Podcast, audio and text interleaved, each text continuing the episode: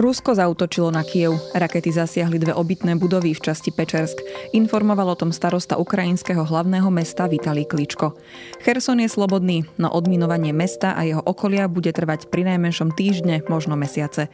Miestni obyvatelia oslavujú odchod ruských okupantov a tí, ktorí mesto stihli dočasne opustiť, sa doň snažia vrátiť. Inštitút pre štúdium vojny zatiaľ odhaduje, že Rusko pravdepodobne posilní svoje jednotky v Donbase potom, čo sa stiahlo z Chersonskej oblasti. Vítajte pri pri ukrajinskom spravodaji súhrne toho najpodstatnejšieho, čo sa za uplynulý týždeň udialo vo vojne na Ukrajine. Ja som Ľubica Melcerová, správy pripravila Nina Sobotovičová. Agentúra Reuters informuje o dvoch výbuchoch a stúpajúcom dime nad ukrajinskou metropolou. Sirény znejú vo viacerých mestách. V Sumskej oblasti a na severe krajiny a v Odeskej oblasti na juhu zafungovala protivzdušná obrana. V pohotovosti sú tiež Mikolajuská alebo Záporožská oblasť na juhu, ktorých predstavitelia obyvateľov vyzvali, aby sa pre nebezpečenstvo ruských raketových útokov schovali do krytov. Vedúci kancelárie ukrajinského prezidenta Andri Jermak uviedol, že Moskva na Zelenského prejav na samite G20 odpovedala novým raketovým útokom. Ukrajinský prezident Volodymyr Zelenský pricestoval do oslobodeného Chersonu. Podľa ukrajinských médií prišiel predovšetkým vyjadriť podporu miestnym, ktorí z mesta po začiatku vojny nestihli odísť, prípadne sa rozhodli zostať a museli tak znášať ruskú okupáciu. Aj v čase, keď bola Chersonská oblasť pod ruskou kontrolou, na verejnosť prenikali informácie o múčení či zmiznutiach Ukrajincov, ktorí sa odmietli podvoliť okupantom. Na hlavnom námestí v Chersone sa v čase Zelenského návštevy zhromaždili rodiny s deťmi, niektorí držali ukrajinské vlajky v rukách, ďalší si ich ovinuli okolo ramien. Postupujeme, prihovoril sa Zelenský ukrajinským vojakom v Chersone. Sme pripravení na mier, mier pre celú našu krajinu.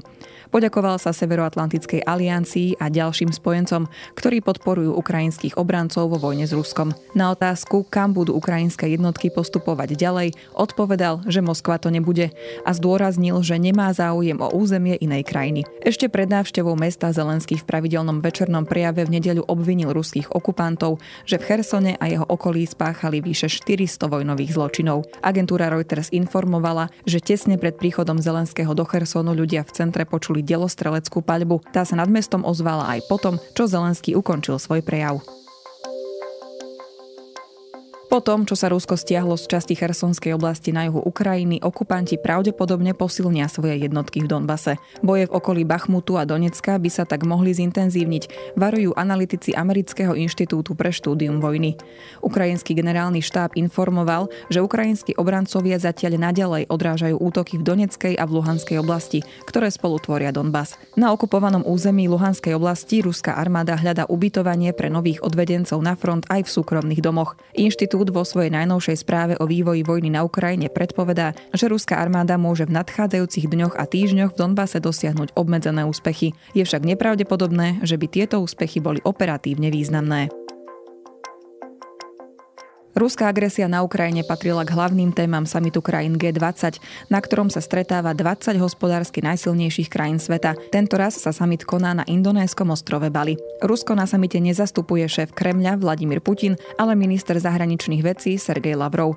Cez videohovor sa k politickým lídrom nakrátko pripojil aj Volodymyr Zelenský, ktorý predstavil tzv. mierový plán. Hlavnými bodmi boli výzvy nedôverovať Rusku, netolerovať jeho jadrové hrozby a uskutočniť úplnú výmenu väzňov. Vojna by sa podľa Zelenského mala skončiť spravodlivo, rešpektujúc chartu OSN a medzinárodné právo. Kiev dlhodobo vyhlasuje, že je ochotný rokovať s Moskvou o prímeri, avšak pod podmienkou, že sa ruskí okupanti úplne stiahnu z Ukrajiny.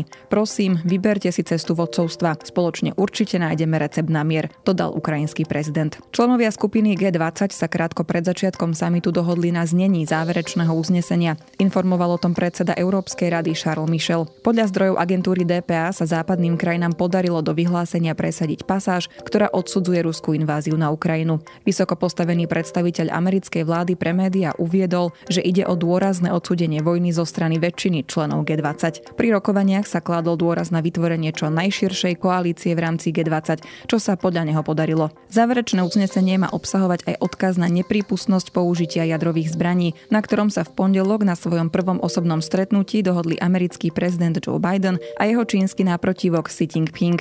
Obaja kritizovali hrozby zo strany Moskvy, ktorá sa zastrájala použitím jadrových zbraní.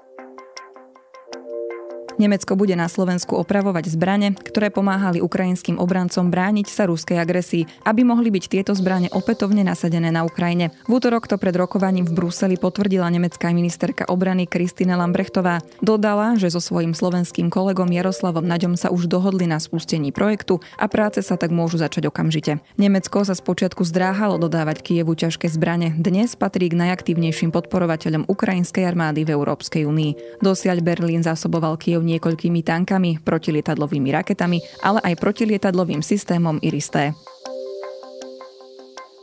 Spojené štáty americké zistujú, či by mohli Ukrajine dodať moderné bojové drony Grey Eagle, o ktoré má Kiev už dlho záujem. Média pôvodne informovali, že Spojené štáty nechcú poskytnúť tieto bezpilotné lietadla Ukrajine, pretože sa obávajú, že ich nasadenie by mohlo viesť k ďalšej eskalácii vojny a zároveň nechcú riskovať, že by sa zbrane postavené na vyspelej a tajnej technológii mohli dostať do rúk ruských okupantov. CNN uvádza, že americkí experti teraz skúmajú, či je možné vykonať na bezpilotných lietadlách úpravy, ktoré by umožnili umožnili ich odovzdanie Ukrajine. Cieľom týchto úprav je znížiť potenciálne riziko straty utajovanej technológie. Ak ale takéto úpravy zlyhajú, je nepravdepodobné, že by Washington týmito dronmi rozšíril ukrajinský arzenál.